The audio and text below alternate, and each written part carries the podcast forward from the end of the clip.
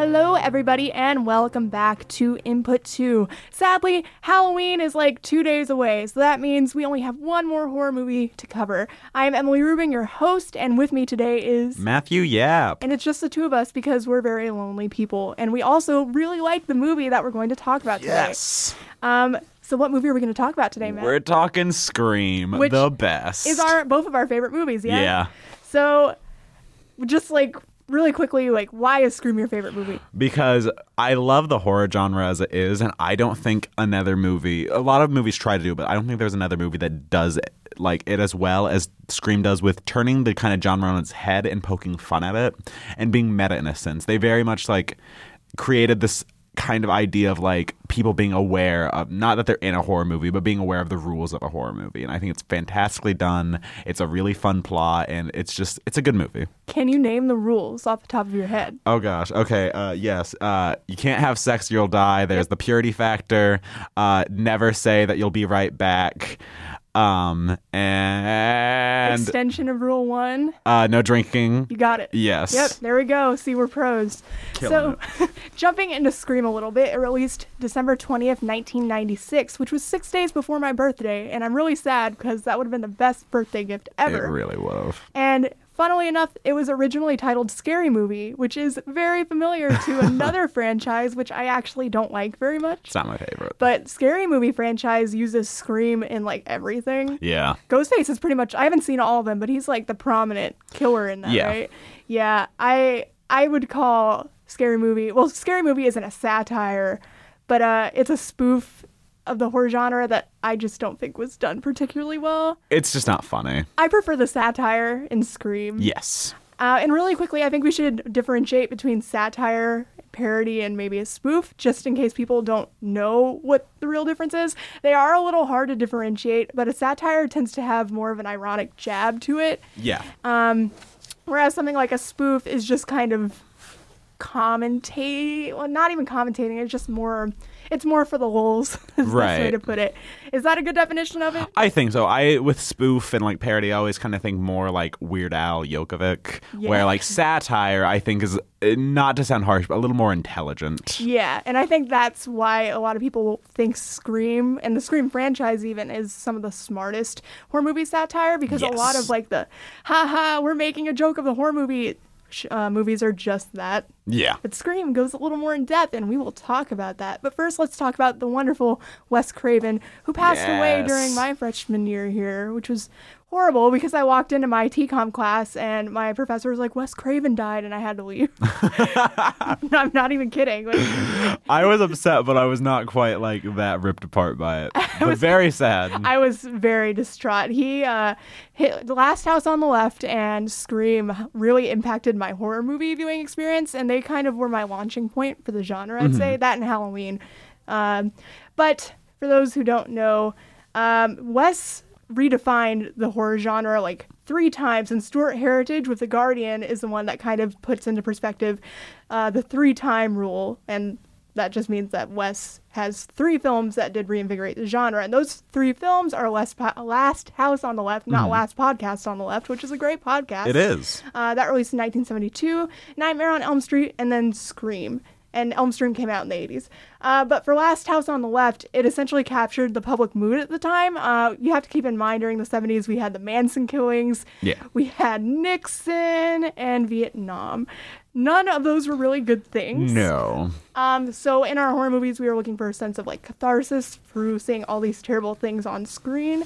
And Last House is... it's definitely not a snuff film. It's just very brutal. A lot of people would consider, like, a lot. It was banned twice in Britain in 2 different, not in Britain, in the UK in 2 separate instances. For those who aren't familiar with the movie, there's a lot of rape, there's torture. It's really not a pleasant viewing experience. No. But it kind of influenced that cinema verite style of, like, revenge porn. Yeah. Which is not my favorite genre, but... No, I actually don't like the Last House on the Left specifically for that. I don't do revenge porn. I'm not really big on, like, torture, despite loving horror. I'm not either. Yeah. This is one of the first movies that actually scared me. Okay. Because... for me, maybe it's just because I'm a woman, but the concept of rape is something that I can't watch in horror movies. Yeah, I won't watch a movie without it. And this is brutal. This is a brutal movie. But that movie kind of paved the way for Texas Chainsaw Massacre and Halloween even. So this predates arguably the biggest slasher film. Right. The second instance of Wes reinvigorating the genre was in 1984 with Nightmare on Elm Street, which, you know what the most important thing that movie did? What? Johnny Depp. What a weird origin for a weird guy. Yeah. It also helped establish New Line Cinema, which is interesting because they do just about everything now. I think they even did Twilight. They did. Thanks, Wes. And then, of course, Freddy Krueger is just one of the most influential slashers, and he defined the 80s. For sure. And then, finally, Scream, which is... Well, we're most interested in. So 1996, it satirized the horror genre and inspired films like Halloween H2O, and Final Destination, and I argue Cabin in the Woods. Cabin in the Woods. Though that was not listed in the article, Stuart. Stu. He's also known for The Hills Have Eyes, which is one of my favorite horror movies. Yeah. Though I actually prefer the remake. Sorry, Wes. Really? I do. Okay, fair enough. No idea why. And just another fun fact about Wes Craven, too, actually, he really likes birds, apparently. Okay. And in 2008, he designed the logo on Google for Halloween. I did know that. I didn't. I thought that was cool, and it looks really great. It does. I don't want to say even more important than Wes Craven, but Scream would not exist without the writer, Kevin Williamson. Mm-hmm. Of course, the director is important, but Kevin is the one that really came up for the concept of Scream. And for those who don't know, he wrote the screenplay for Dawson's Creek, The Vampire Diaries, and another kind of satire is I Know What You Did Last Summer. And he also wrote Scream 2 and 4. Which, 4 was a movie, but 2 was good. We don't talk about 4. 4 was odd.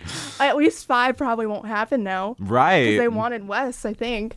And a fun fact, Williamson came out as openly gay in 1992, which is a big deal because a screenwriter in 1992 openly being gay in the film industry, that is... incredibly terrifying to think about. So thank you, Williamson. We need more diversity in screenplays. So kind of with this context of Kevin and Wes, why is Scream important? I think Scream's important because I think horror had gotten to a point where people were having trouble getting scared, at least in my opinion. And so when you can't scare them anymore, what do? You make something interesting. And I feel like Scream made a really interesting plot line, which is not to say there had never been horror movies that had interesting plot lines, but it really made this kind of, like we've said, satire on horror where we're able to recognize the ridiculousness of it and still make the movie because, a spoof movie, it's not scary. I wouldn't call it horror. Where Scream, it's a satire and it is a horror. It made horror movies it gave them permission to recognize how ridiculous this situation is. Yeah, and you're absolutely right about at the time horror movies were becoming cliched and boring. In the 90s, there was an oversaturation of direct-to-video horror. As we know, those are the best horror movies. Absolutely. And then the other... all the Hellraisers that were directed to... And then there's the Jason movies too, like Jason Goes to Hell. Yes. The best one. And of course, there are the franchise films, like all the Hellraisers, all the Jasons, all the Halloween. And how many times can you see the same killer doing the exact same thing? You get bored. Yeah, it's incredibly boring. So when Scream came out and kind of made fun of this, it was like, hey, we can have fun again. Right. Yay. And I also really like about Scream that it makes a jab at slashers and horror, but it's a loving jab. Yeah. They absolutely love horror movies. You can tell. Right. I say it wasn't like they were trying to be like, this genre is so stupid. They were like, guys, this is kind of funny, right? And that makes it funnier. Yeah. Because if it just came from a place of hatred. It felt like a fan making a horror movie. Yeah. They were fans of the genre, and so they made a love letter to it. Thank you for the love letter, guys. Another interesting thing that Scream helped influence, and I credit this to Rafur Guzman with Newsday, and he basically... highlights that the unspoken rule in horror films is that the characters don't know that horror films exist. Right. It's like they've never seen a horror film to know you don't go in the basement. It's kind of like how you like can't say zombie in zombie movies. Yeah. Walker. Right. Like, what? It's a zombie. Yeah, but here we have characters that have seen the movies, they know the rules. They love horror movies. Exactly, and that impacts, it actually makes them smarter and more interesting. It makes them real. Also, regarding Scream, this is a franchise series similar to Halloween and, you know, the Friday the 13th series. There aren't as many. There are only 4 films. 5 were talked about, but then Wes Craven died, and I'm not sure they're going to do it. Yeah, I also think the TV series did a decent number on, like, not making 5 happen. Let's briefly talk about the TV series. We're not going to go really into it. I've watched it all.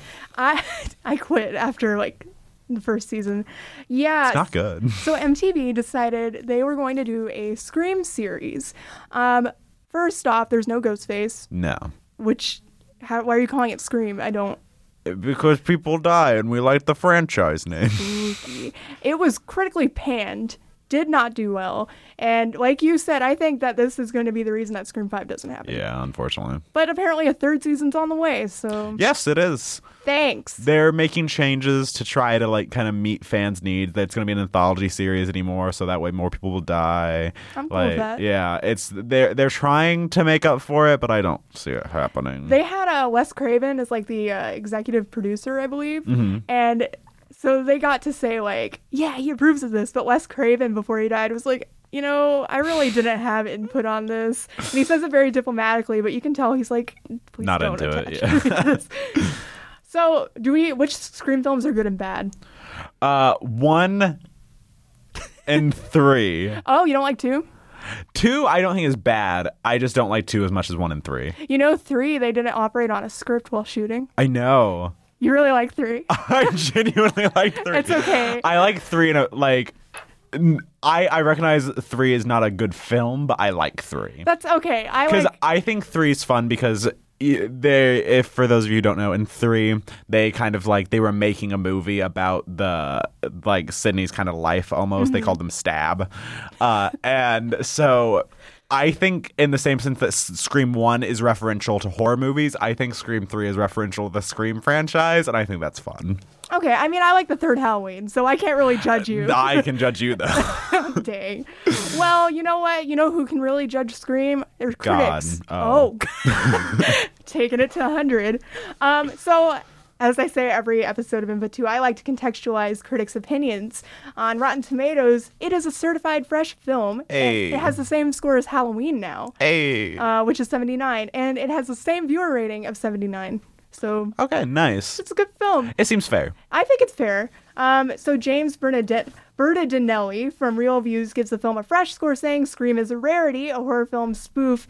It's not a spoof that succeeds almost as well as provoking scares and laughs. I just caught that. It's not a spoof. It's not a spoof. But the reason I pulled this one is because I like that he pointed out that it provokes scares as well.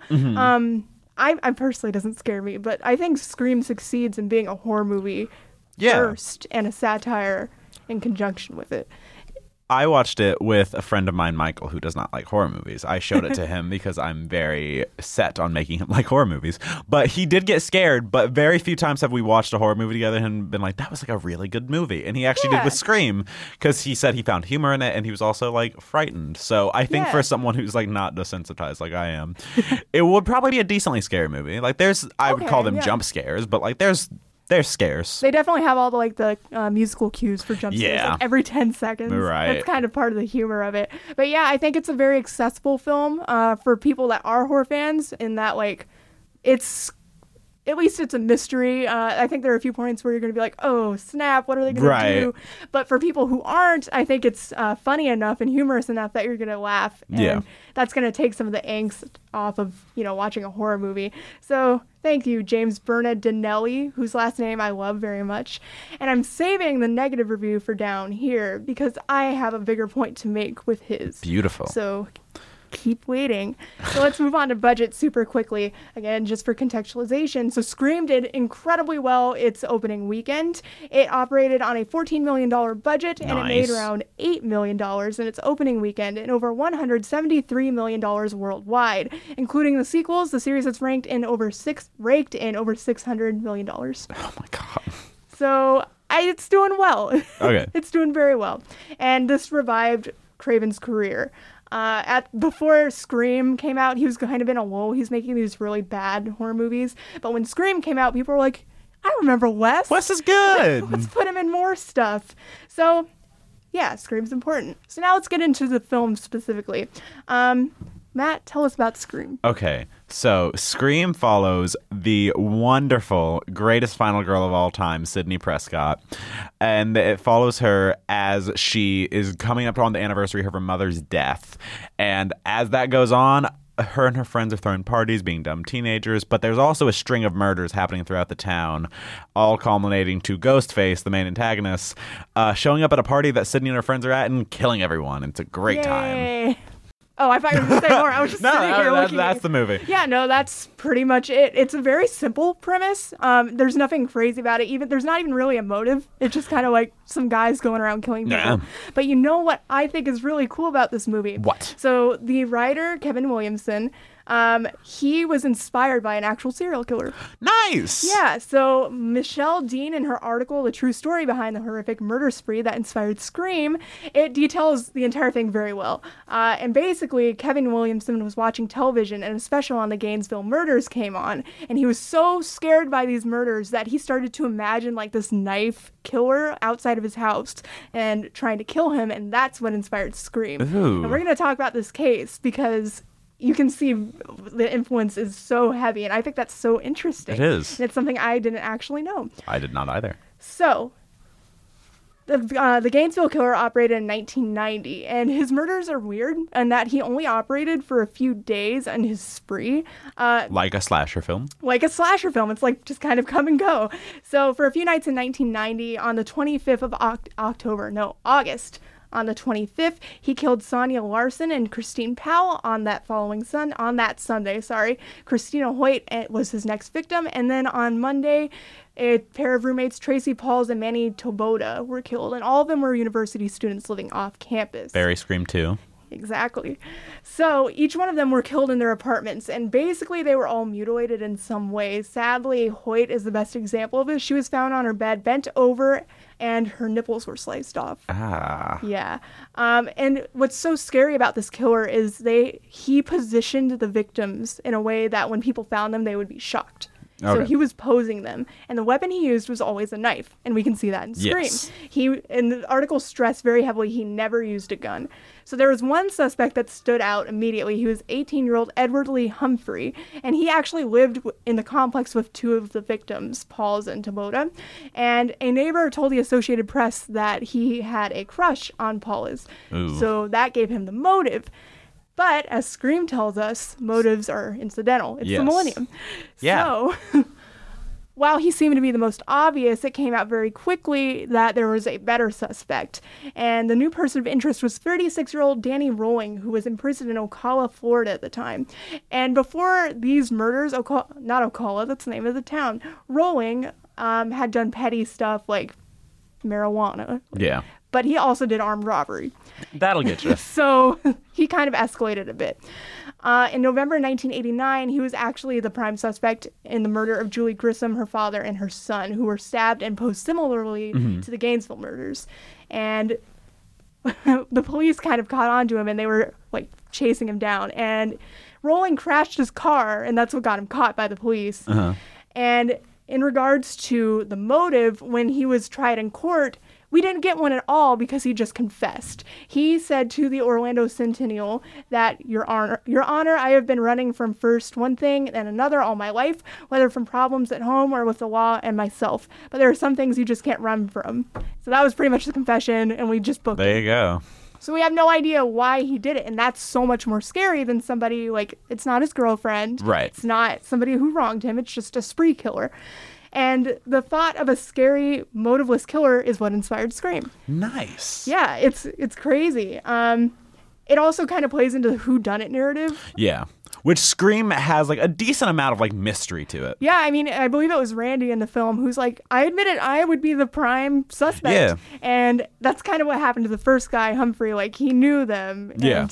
He was positioned to be booked, but what a twist. It wasn't him. It was some dude in a different town. You know. And also, notably, Rowling was really into horror movies. So that, I don't know if that inspired the meta. Well, I say, yeah, because in the movie, they call out that horror movies don't make serial killers. They just make serial killers better. Which is absolutely true. Yes. And we need to stop blaming the media for what people who are unstable are already going to do. Correct. We could do an entire podcast ranting on that. But in regards to Scream and the plot of it and the narrative, is it a strong narrative outside of just being satirical? I think so. So I would argue, I think the first 25 minutes of the movie where Drew Barrymore is being like called and tortured, I think that's some of the best horror movie like content ever. I think it's amazing.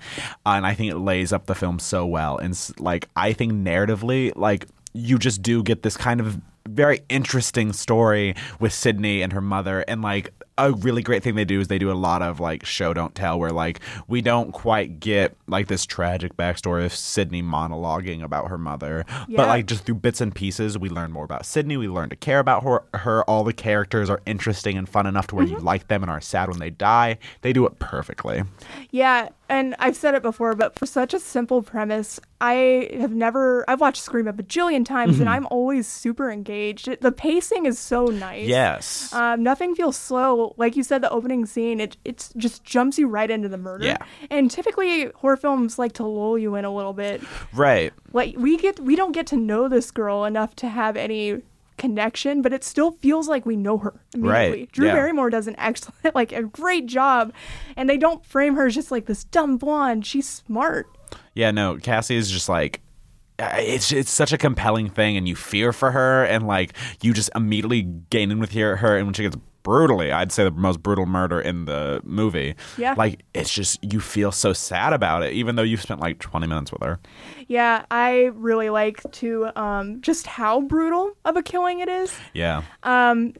So there's a funny story with that. So the MPAA, or the Motion Picture Association of America, they really hated this scene. I would guess. Even though it's a rated R movie, they were like, oh, we don't know, this is a little much. So they told Wes Craven, like, you gotta use a different take. And do you know how he got out of this? How? He would always like, I didn't film one. He definitely did. And that worked, so they got to keep it. And then when she's hanging, the MPAA was like, no, you can't, that's too real. So you know, like when it like zooms in on her. Yeah. That was not a choice that he made. It was, they made him do that so that the realism wouldn't be there. Okay. Which, fine, but there's so much worse in the R-rated. I genuinely, because like we've said, at that point, Last House on the Left was out, so like... Right. Like, it just seems so surreal to me. Like, even like Friday the 13th is worse. Yeah. So... I mean, they string a girl up in a like sleeping bag and hang it over a fire so she slowly roasts. Like... I mean, yeah, I don't know. I just thought that was a strange little thing. It is. So, other than the opening scene, what are some of your favorite moments?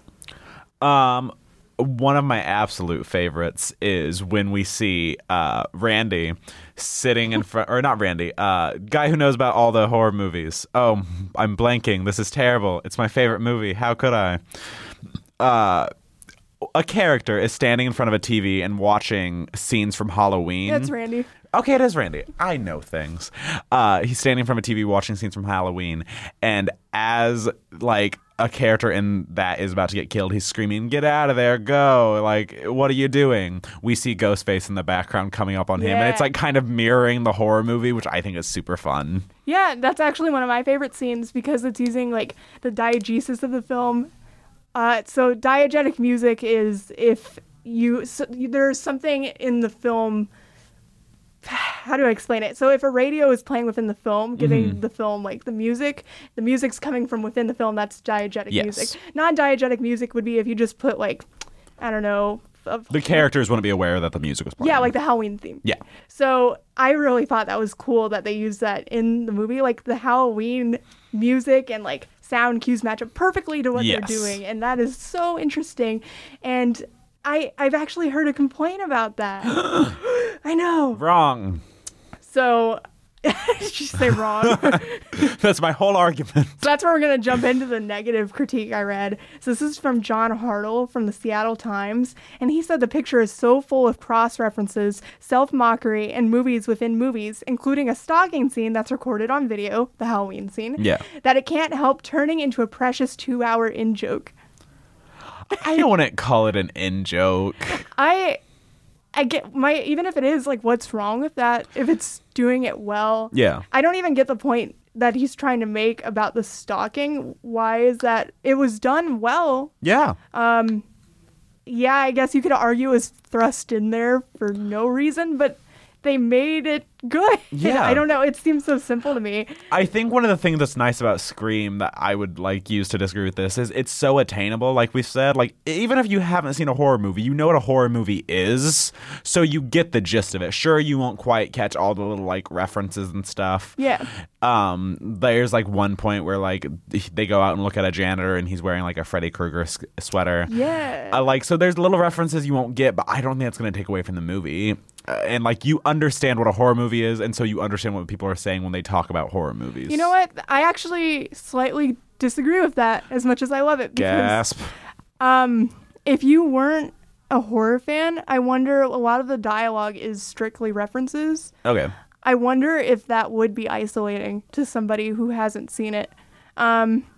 Just off the top of my head, like the first exchange after the murders first happened, when all the main cast is sitting like outside a little fountain thing, that entire dialogue between Shaggy, I can't remember his name off the top of my head, and his girlfriend Tatum and Randy, whose name cracks me up, is strictly like references. Yeah. So I mean, it is unnatural, but for some, like people like us who've seen these films, it's like, haha. But is it just unnatural to people who haven't? I think I disagree, because I think you would just kind of be almost like, you wouldn't think about the dialogue. It's like when you go see a space movie and they like toss out some jargon about like rocket ships and you're like, yeah, they know rocket ships. I think in this you would just be like, yeah, they know horror movies. Okay, that's a fair point. Well, sorry for the Seattle Times writer, because you're just wrong. You're so wrong. Another really great part about this movie, speaking of dialogue, is the characters. These are some of my favorite horror movie characters. I love all of them. I love Tatum Riley. Tatum's I don't know great. Why I love Tatum so much, but I do. Tatum is fabulous. I think I always really like best friend characters that aren't the worst. Yeah. They always like to put like the main girl with some girl that's just horrible, that you would never be friends with someone that's just putting you down. No. And Tatum, like, yeah, she's obviously the blonde. They show her sexualized, but it's all a joke. A kind of a reason for her death is her boobs were too big to escape. Yeah. Not gonna lie, I loved it. It's amazing. But I really like the relationship she has with her brother, that she just kind of makes him look like a complete dork. Right, like this, like, he is an officer of law, and she's like, Dewey, stop. And I think we should probably point out that David Arquette is the one that plays Dewey, and Courtney Cox plays Gail Weathers, and they were married at one point. And I think that's adorable, because they have such a great chemistry. Then they broke up shortly after. But you know what? I like to believe that Scream got them together. I think so. Confirmed right here. I really like Billy and Stu. I think they both did an excellent job. We kind of touched on it a bit before, but characters without clear motivation doing terrible things is always a lot more interesting to me. Yes. And I love that they make fun of that in the film, but they're also, the joke is like they're doing exactly that. Like Billy especially gives himself a motivation despite them saying that's lame. Right. He's like, you know, your mother slept with my dad, but I don't have a motivation. I think that's why I like Stu a little bit more, because Stu's just here. Like, Stu's like, I'm part of this. And for anyone that doesn't know, Stu is just Shaggy in the Scooby-Doo movie. Yes. It's Stu Matcher. No, that's the character name. My bad. It's Matthew Lillard. No matter what this man is in, it's Shaggy. He's Shaggy.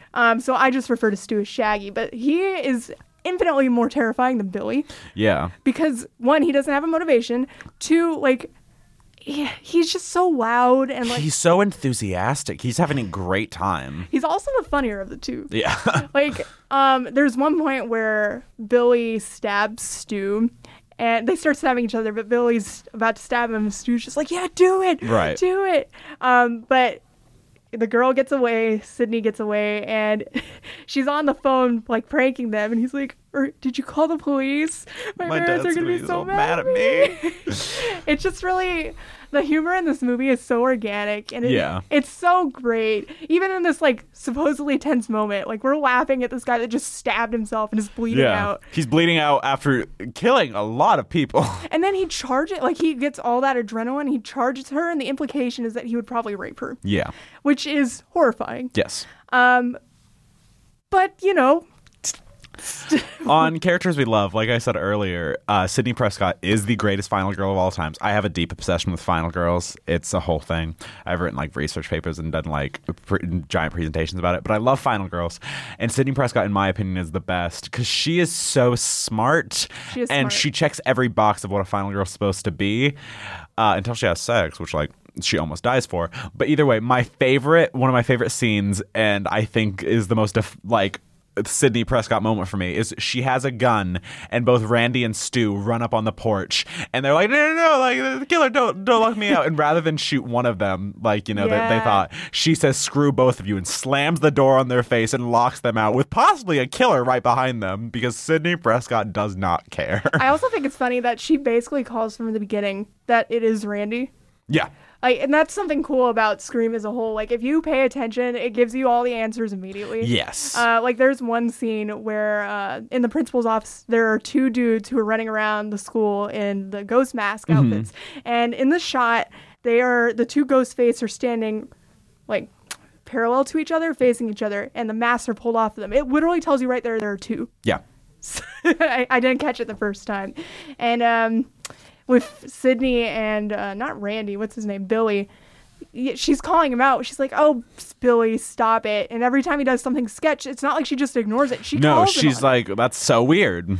But the film purposely tries to trick you. Yeah, I want to say she even catches him at one point. Like she does. She catches him with like a cell phone, and just because we like assume, like again, we didn't think that there'd be two killers. So later, like there's some evidence that there was another killing. So we're like, "Oh, I guess it wasn't Billy," even though we literally already caught him at the scene of the crime. Yeah. So it's also cool that, like, going off that, she didn't hide anything from the police. A lot of girls in horror movies are like, "That's my boyfriend. It couldn't be him." And she's like, Sydney was like, "No, it was my boyfriend." Like, yeah, I would have to agree with you. She's probably the most intelligent of the final girls. Yes. She's also pretty... She's pretty gutsy, you know, like when she first gets the call and she goes out on the porch and she's like, okay, what am I doing then? And she's like picking her nose. Yeah. Like she's challenging them straight. Yeah. It's literally like what are you going to do? Kill me? Like, yeah, actually. Yes, that is the plan. They also, all the girls in this movie fight back. Oh, absolutely. Tatum fights back. Sydney fights back. Everyone fights back. And I think one of my favorite things about Scream that you don't, with Michael Myers and like Jason's and all these, it's very much just like a guy with a knife comes up and hits you in the head and you're dead, or like you try running away and you stumble and fall. But I think Scream's fun because it is a real character. Yeah. Ghostface, he trips over things and he misses when he like swings a knife at people, and like the fight feels more realistic, which I think gives it a little bit more, it gives some more legs and some more room to be like kind of scarier because you're like, oh, that would happen to me. I have a question for you. Have you ever watched Scream and tried to figure out what scenes it's Billy and what scenes it's Steve? Yes. Okay, so give me when Sydney is first attacked. Okay. Which one do you think it is?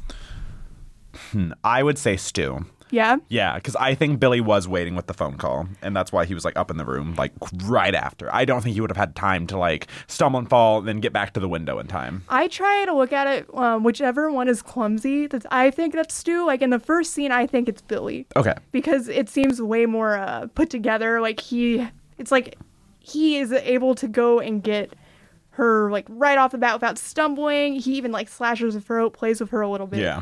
But whenever it's like... Stu usually is a bit clumsier. Because I think one that's like pretty like makes sense is like in the garage with Tatum. I think it was Stu.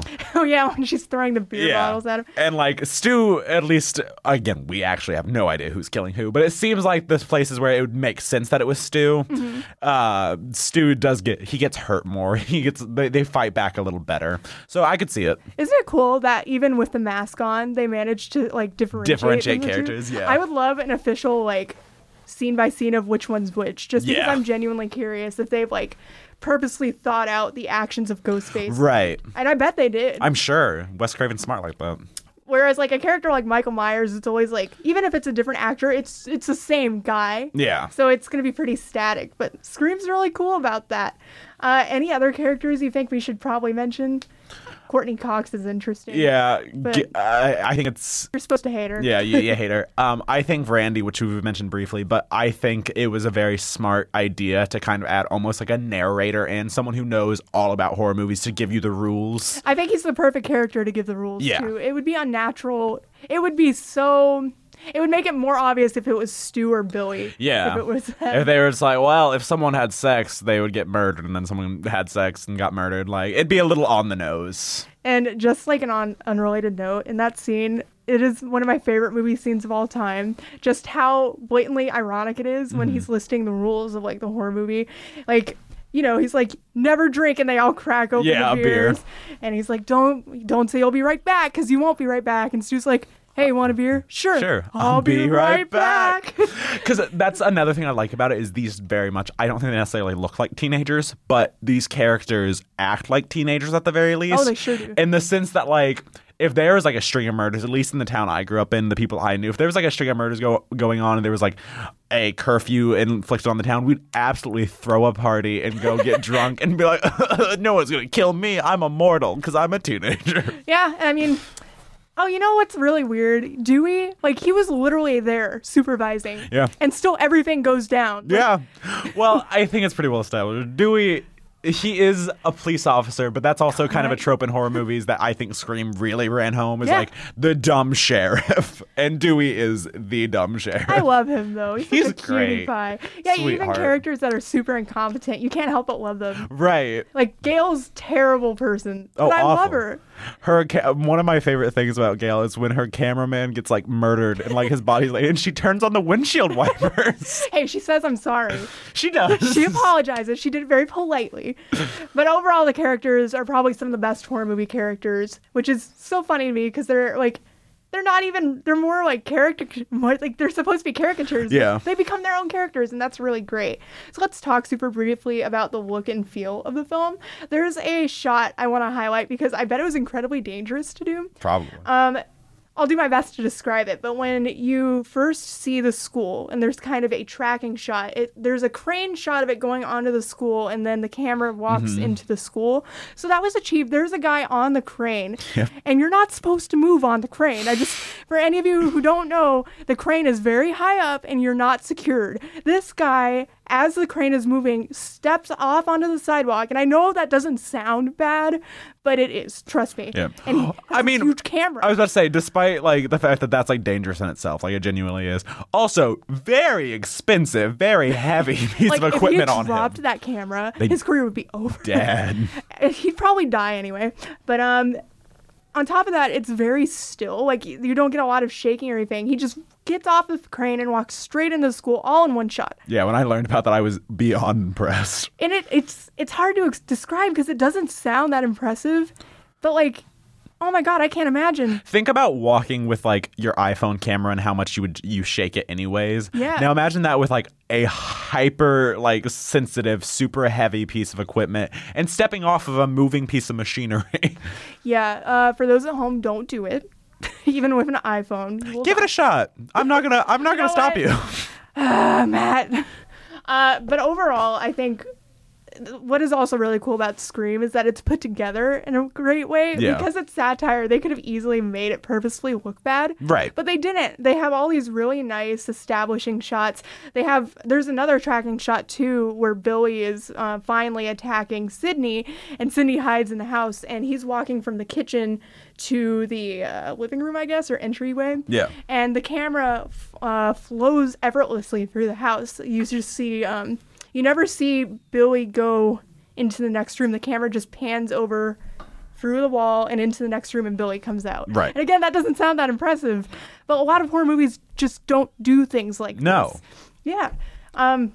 I mean, I don't have any qualms with the overall look of the film. No, one of my bigger gripes about horror movies in general is I feel like a lot of times they feel like they can just slack on things like cinematography. Yes, and they always do. Yeah, because people, they're like, it's a scary movie. People aren't coming here to look at the cinematography. But Scream did not take any shortcuts. They wanted it to be, on top of being a scary movie, they wanted it to be a good movie. And I think that's what really makes it stand out. Thank you, Wes. We love you. I really wish that more films aspired to not just be scary, but to actually look nice, because it's so hard for me to watch a film that looks terrible. Hereditary. Whoa, we're gonna get hate comments now. I agree. But yeah, Scream is just really well made. It's well made, but what else do you want to say about it? Concluding thoughts. I really do think, if I had to pick what I think is the most defining horror movie for modern films, not necessarily in genre as a whole, but for what modern horror has become, I would say Scream is that cornerstone. I think it has insanely impacted what all modern horror movies have become, and I think it's great. Absolutely. And with how much care went into this movie, if you haven't seen it, you absolutely need to watch Scream, even if you're not a horror fan. I can't say enough good things about this film. No. I watch it at least twice a month. Yeah. A problematic person. But yeah, absolutely Scream. Go watch it. Watch it on Halloween, actually. Yes. Forget Halloween. Like, this is the definitive Halloween movie. So I am your host, Emily Rubin. With me today is Matthew Yap. And he is fabulous. So be sure to check out his show, Pop Tabs. Hey. And thank you all so much for listening. You can catch all of our content on BiteBSU.com and the Ball State Daily. Be sure to follow us on all the social media, Facebook, YouTube, Twitter, and Instagram. It's all at BiteBSU.com. Or at BiteBSU, not at the .com. But go there, too. Sadly, Halloween is almost over in 2 days, which means I can't talk about horror movies forever, but I'm sure I will keep shoving them in throughout the year. Don't worry about it. Probably going to do Suspiria. But just because we're not doing horror movies doesn't mean we're not going to talk about some really great movies, and I hope to get into more film theory throughout. So if you're interested, please come back, because talking about movies is a lot of fun. Thank you all so much, and thank you for listening.